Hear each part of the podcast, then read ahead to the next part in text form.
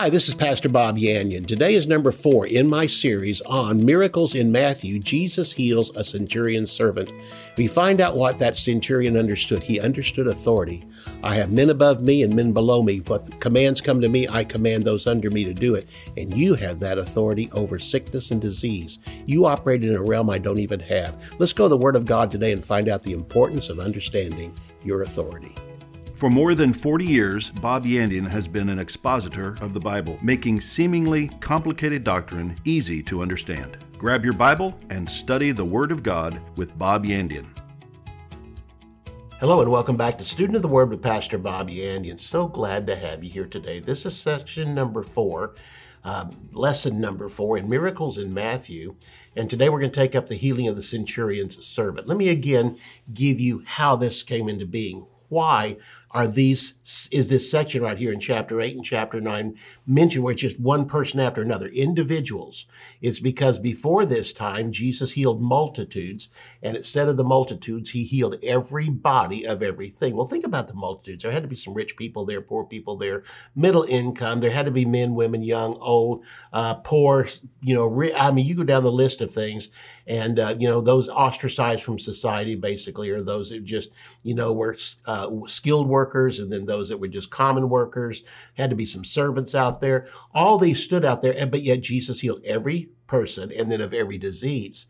Not only does he forgive us of every sin by his blood on the cross, but also by his stripes, he heals every single sickness. And so it's tied in very closely with the working of Jesus on the cross. But to amplify that, when Jesus comes down from the mountain in chapter 7, and comes before the people and he starts to heal people individually. And this is in Matthew chapter 8. The end of chapter 7, he comes down. Chapter 5, 6, and 7 is Jesus doing the Sermon on the Mount and comes down after chapter 7. And in chapter 8, we find him one person after another, after another. All of these people amplify, he healed everybody of everything. And yesterday we took up, actually for two sessions, we picked up on the man that was healed of leprosy. And leprosy, Jesus starts with the hardest one of all in man's mind, not in his mind. It's like there's certain sins we look at a person go, ooh, you, you've done that? And we go, whoa, whoa. I mean, we're not talking about here a little tiny lie. This one, whoa. God's going, no, no, I can forgive all of those. I don't see them as big sins and little sins. The blood just takes care of all of them. And oftentimes, you know, well, as a person, what, what do you need? And they'll tell you, well, I got a head cold or something. We say, okay, sure. But if a person came, comes to you with, you know, like a, a cancer and if they're in the final stages of cancer, then you say, oh my goodness, you know, whoa, this, this can take a lot of faith. No, it takes no more faith. Uh, it's same God, same power that does it all. So don't, don't, you know, put different categories in there and say harder and easier, not with God. So the first case we had was leprosy, which to man is incurable.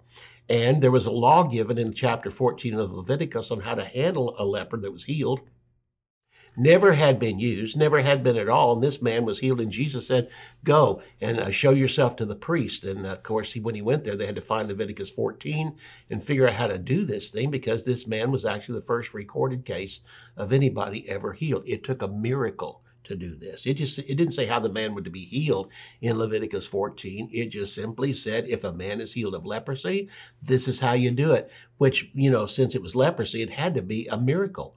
And so it had to be God that healed him. And here we have it. God, through Jesus Christ, is doing this. All right, in this chapter, let's just lay it out for you here in chapter 8, Matthew chapter 8, verses 1 through 17 is Jesus' power over sickness. In verses 18 through 27, we have Jesus' power over nature, where he stilled the storm. Then in verses 28 through 34, we have Jesus' power over demons. And so there's three gr- uh, great miracles of healing in chapter 8 and uh, let's break them down. First of all, we had the first one in the past two days, verses 1 through 4, is leprosy. Beginning in verse 5 today through verse 13, Jesus heals someone of paralysis, and this will be the centurion's servant. This centurion servant, although he's called a servant, it was probably his son because he was Roman. And in the Roman culture, the Roman world, you weren't considered a son until you became 13 years old. Underneath that time, you were just seen as a child in the house. You were under tutors and governors. This is brought out in the book of Galatians. So again, probably this was his son, his son, and this is why he had such a desire to see him healed because he loved him so much. Again, verses 1 through 4, healing of leprosy, verses 5 through 13, healing of paralysis, and verses 14 and 15, the healing of a fever. Let's take the difference between them. The healing of leprosy was a Jew. The healing of paralysis, this is a Gentile. And the healing of a fever was a Jew. Second thing, leprosy. This was a man. In, and paralysis was a, was a young boy. And the fever was a woman, a mother. In uh, verses 1 through 4, where we have leprosy, this man was a social castaway. Where we have paralysis, this was an aristocrat's son. And where we have fever, it was a housewife. In verses 1 through 4 with leprosy, Jesus heals by touching. In the paralysis, he heals by speaking. And then with the fever, he actually touches the woman's hand and she's healed.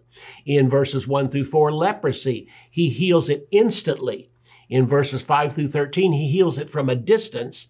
And in verses 14 and 15 of fever, he heals it immediately also, like he did the leprosy. Here we have kind of a breakdown, but I want you to see this begins to help fulfill he healed everybody of everything. Not the same disease leprosy, paralysis, fever, and three different types of people, three different social levels.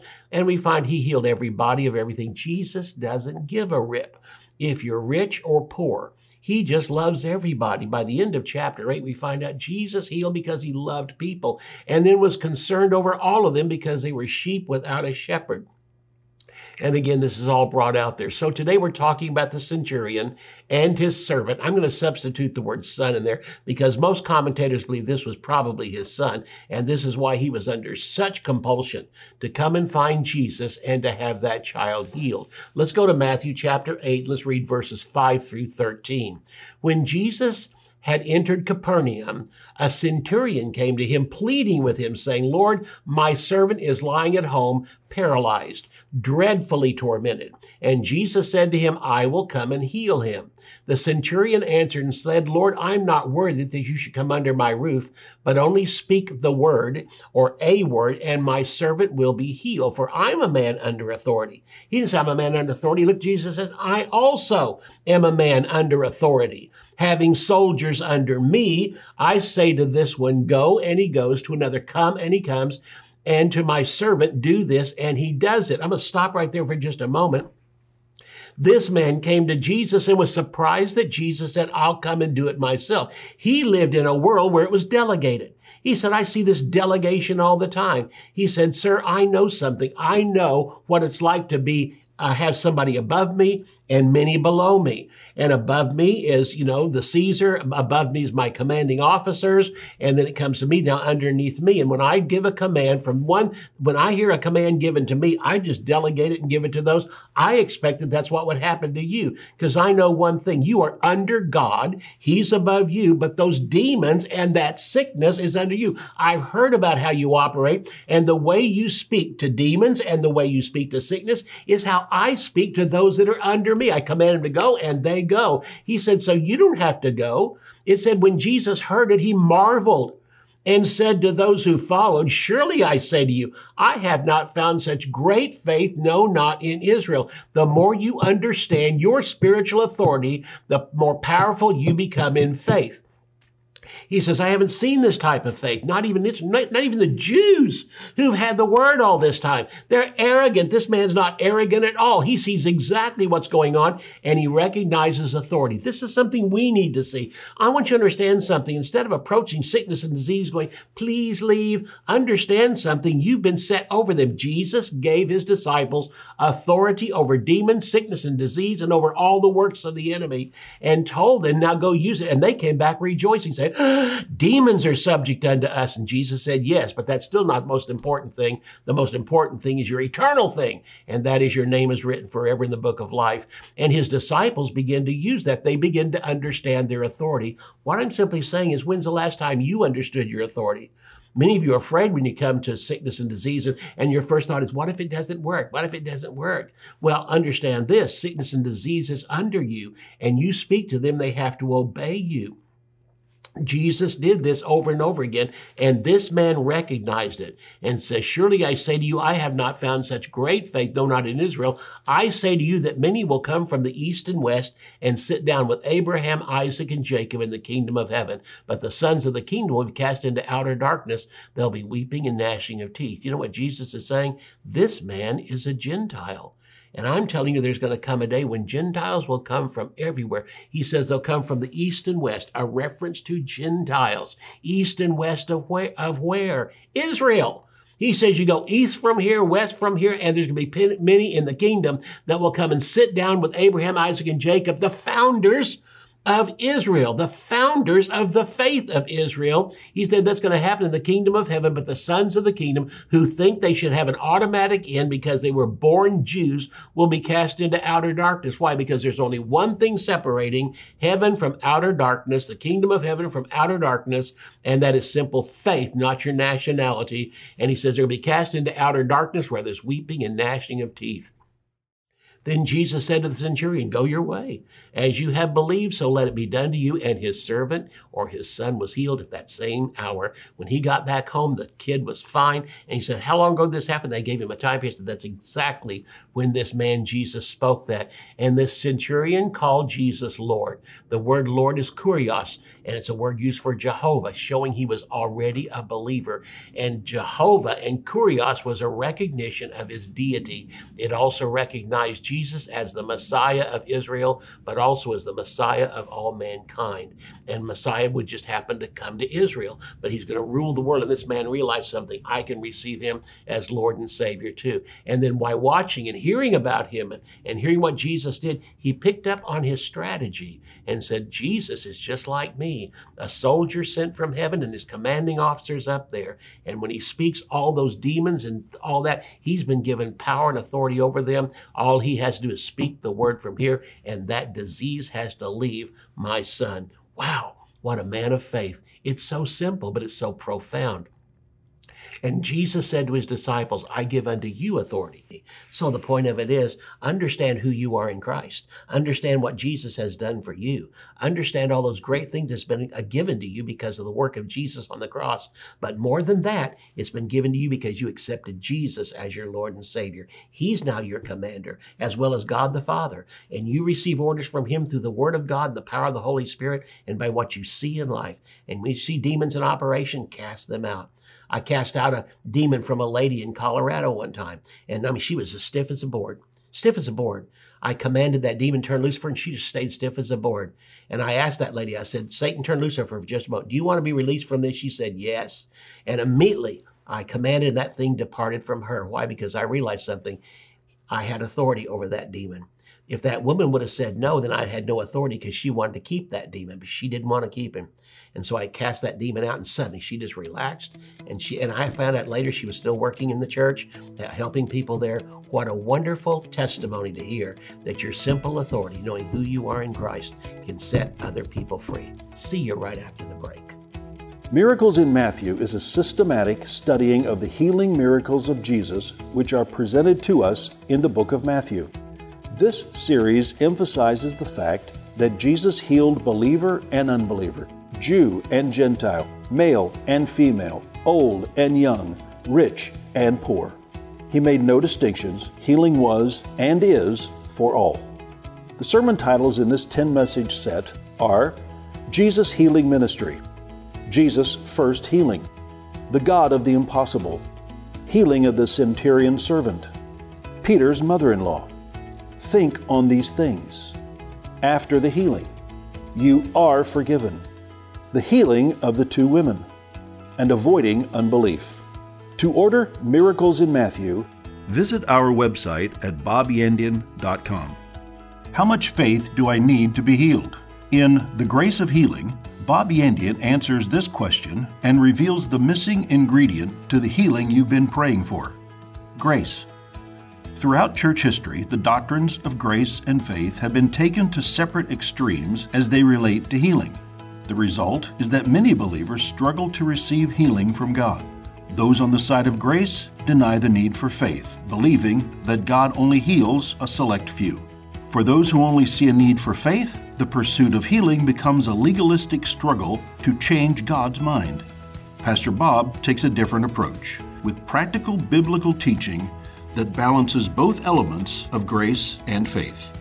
You'll find the healing you've been waiting for when you find the missing ingredient of grace.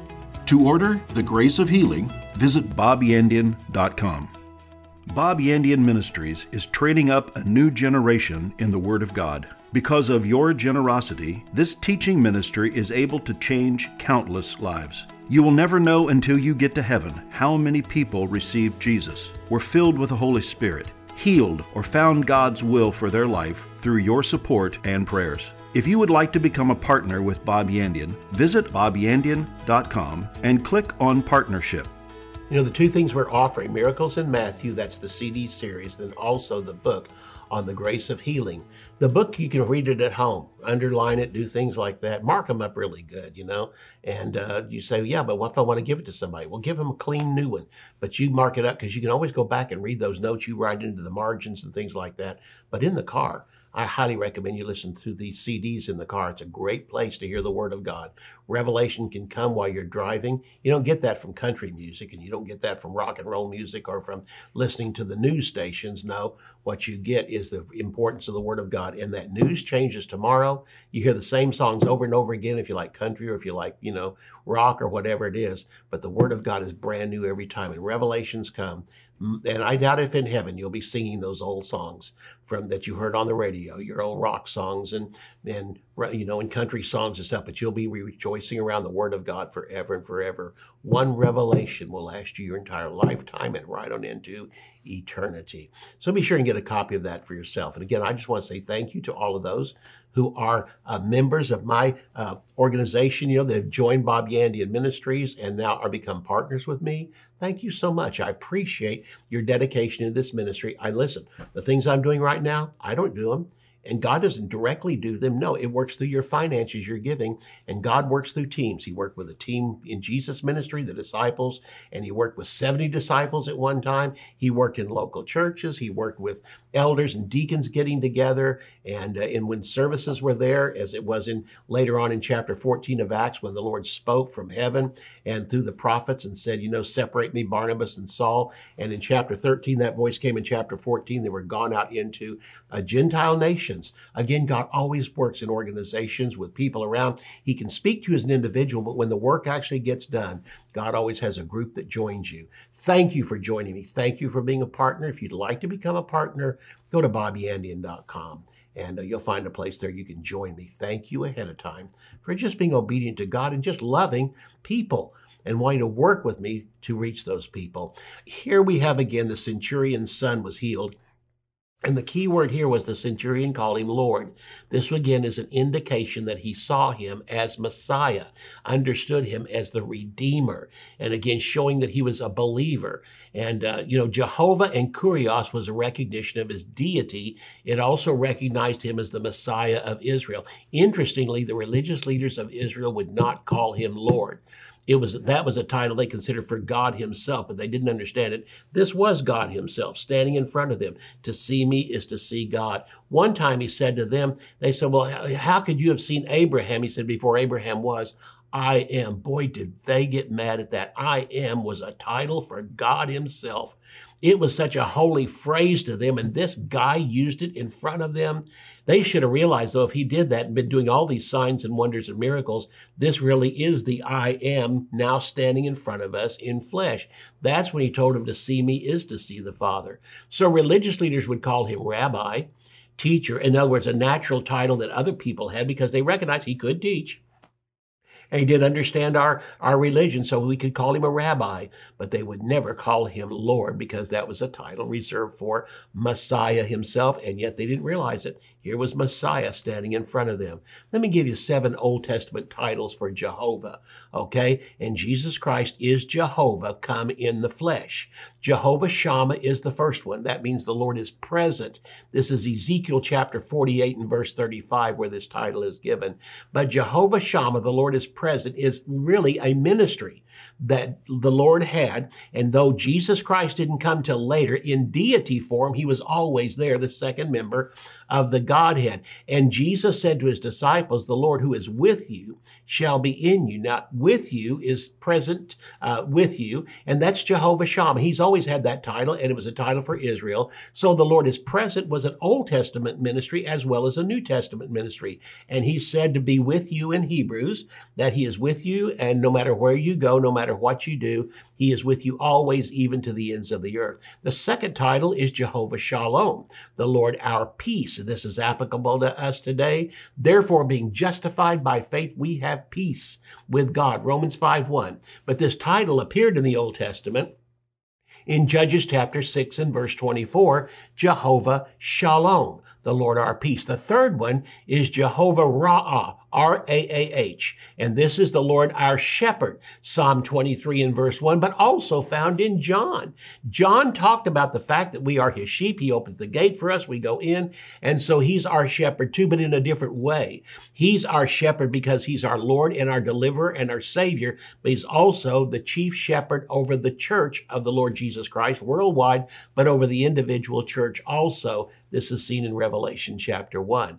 Jehovah Jireh is the fourth one, and J I R E H, and this is the Lord our provider. Genesis 22 14 is where this title first appears that God is wanting to provide for us in Philippians chapter 4 and verse 19 for us in the New Testament. And that is, My God shall supply all of our need according to his riches and glory by Christ Jesus. The next one, number five, is Jehovah Nissi. N I S S I, and this is the Lord our banner. This is the Lord our victory. And a banner of victory was waved whenever the armies were marching in and conquering. Exodus chapter 17 and verse 15 is where this title comes. The next one, Jehovah Tsidkenu, T S I D K E N U, is the Lord our righteousness. And Jeremiah chapter 23 and verse 6 tells us this, but therefore being justified by faith, we have peace and we become the righteousness of God in Christ. Abraham had faith in God. It was counted to him for righteousness. In chapter 4 of Romans, that's brought right to us today. And the last one, Jehovah Rapha, the Lord our healer.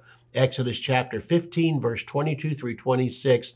And in this one, Jehovah, when he called him Lord, this centurion called him Lord, is probably in reference to the fact that he knows that sickness and disease is subject to Jesus Christ himself. And this title of Jehovah Rapha, our healer, is so important because Moses was brought to a tree to meet the needs of the people, and God then gives him his name as the Lord our healer. Healing comes by way of the cross, the tree. As he stood by that tree, God gave him the revelation of that. And so we look to the cross, the tree, and that's where the Lord became our healer. What a wonderful thing to let us know that healing is found in the work of Jesus Christ on the cross.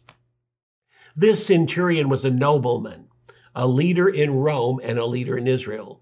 The man recognized authority, knowing the importance of men above and the importance of men below. No one on this earth stands at the top. You say, oh, what about a president of a country? No, there's still God himself. And oftentimes where you have the, you know, your mayor, your governor, all this, stuff, there's always somebody above, even the president of the United States. And there's those that are above him in case something happens where he has to be removed. Men can rise up and take that authority because our Constitution says so. So there's no one on this earth that actually sits at the top. There's only one that sits at the top and he's in heaven. And there's no one above him. He will never sin, so there'll never be a coup, never be an overthrow in heaven. And it, uh, one tried one time, Lucifer tried, and he was kicked out of heaven. And so again, this man recognized authority in Jesus and knew the importance of men above you and men below you. And what he's simply saying is authority is a sandwich. You understand that. You get authority and suddenly goes to your brain like suddenly you have all this power. Understand something. You're just the meat in the middle. There's a lo- there's a part of a bread above you and below you is bread. So you are just sandwiched in between authority. The orders come from above. You tell those below you, they go get it done. And so this servant who was probably at home sick. His son had palsy. Actually, the word means paralyzed, paralatupkis. And this was a young boy who was in continual pain. And Jesus said to him, I will come, just like he said to the man in the beginning of this chapter who came with leprosy. Lord, I'm not sure you will. Jesus said, I will. But this Jesus was stopped when he said, I will, because he said, I'll come and come to your house and do it. This man said, No, no, no. All you've got to do is speak the word. And Jesus marveled at this. How often do we think? I mean, I've had people tell me before, Pastor, you got to come and lay hands on. I said, Well, we can pray here. No, no, no, you've got to come and you've got to lay hands. Like this is something special. I like what this man said. I don't need you to come.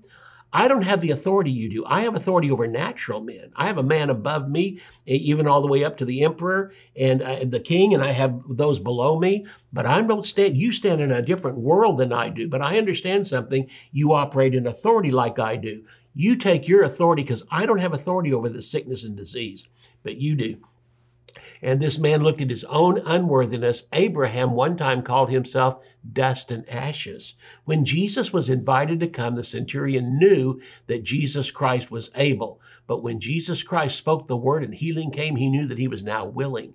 Jesus told the man he would come and heal the servant and demonstrate his willingness to heal. This story is not only found in Matthew, but also Luke chapter 7, verses 1 through 10. Luke tells us the centurion did not come, but sent servants instead. This is even interesting. Luke brings out something Matthew didn't hear, but Matthew Matthew brings out the fact that this man did come. Luke says, no, he sent servants. And people say, uh-uh, contradiction. No, Jesus saw the group of men that came as if the man, the centurion, came himself. His representatives represented him. It's the same thing with us. We as disciples of Jesus come. And as far as Satan is concerned, we are Jesus. And he has to obey us because why? We use the name of Jesus. So the centurion understood Jesus' authority. Jesus was under God and demons and sickness was under him. Jesus was so amazed at this man's understanding of authority, he commented on this and called it great faith. This is not only an aid of one man under another, Abraham became strong in faith, Romans chapter 4 and verse 20. So, what is said here of this man, of that he understood faith and Jesus commented as great faith, Jesus probably thought back to men who had great faith, and Abraham was strong in faith, giving glory to God. Jesus gives us his authority, just as Satan and demons and sickness and disease are under Jesus' authority, they're also under our authority. In fact, we are seen as Satan is under our feet. And Satan and anything to do with him is under our feet. We have authority over all of his works. We have authority over sickness and disease, the evil that he puts out there, but we also have authority over demons. And we need to understand this. And that's why, again, the Bible even tells us Antichrist can't show himself till the church is gone. Antichrist is under Satan himself, but anything under Satan is subject to us. And so once the church is lifted up, Antichrist can show himself. This is all found in the book of 1st and 2nd Thessalonians. But why I'm bringing this up is this that's how much power and authority you have. Satan wants you to doubt yourself. Satan wants you to think you're just nothing. But what Jesus wants you to know is you may think you're nothing, but I love to take nothing and make something out of it. I love to take just a frail human being like you, that you look at your weaknesses and all that, but give you authority. I don't have power over Satan, I have authority over Satan's power. And when I use the name of Jesus, that authority will stop Satan's advance and demons and all the other things. The name of Jesus is our power of attorney over Satan's kingdom. Rejoice in that. I'll see you tomorrow. You can order resources, become a partner, or browse free articles and podcasts. You can also join our mailing list and receive weekly devotions and the latest ministry updates. Visit bobyandian.com. To contact us by mail, use the address on your screen. Thank you for watching today's broadcast. We'll see you next time on Student of the Word with Bob Yandian.